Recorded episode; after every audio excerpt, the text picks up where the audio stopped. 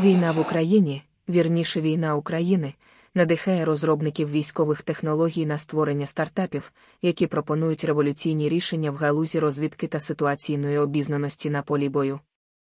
З використанням найсучасніших помічників, таких як дрони, нейромережі, штучний інтелект, супутникові технології, пише New York Times. Тут і дрони-мисливці, і вбивці дронів, і системи аналізу всього аудіотрафіку ворога в режимі реального часу, і мікросупутники, які можуть бачити супротивника вночі і в туман.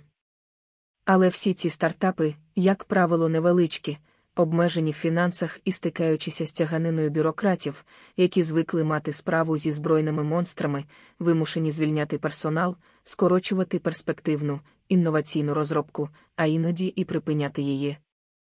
Бо збройні монстри, роками чекаючи на нові контракти від уряду, продовжують виробляти зброю по старим.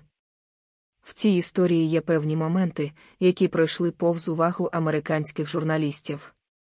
Просто тому, що на Заході ніколи не думають про такий сценарій подій. Ми ж розуміємо, що фахівці такого рівня ніколи не будуть чекати, коли ж бюрократи роздупляться, а тому у випадку звільнення почнуть шукати інших роботодавців. І от цікаво, хто ж їм запропонує достойну оплату за їхню роботу.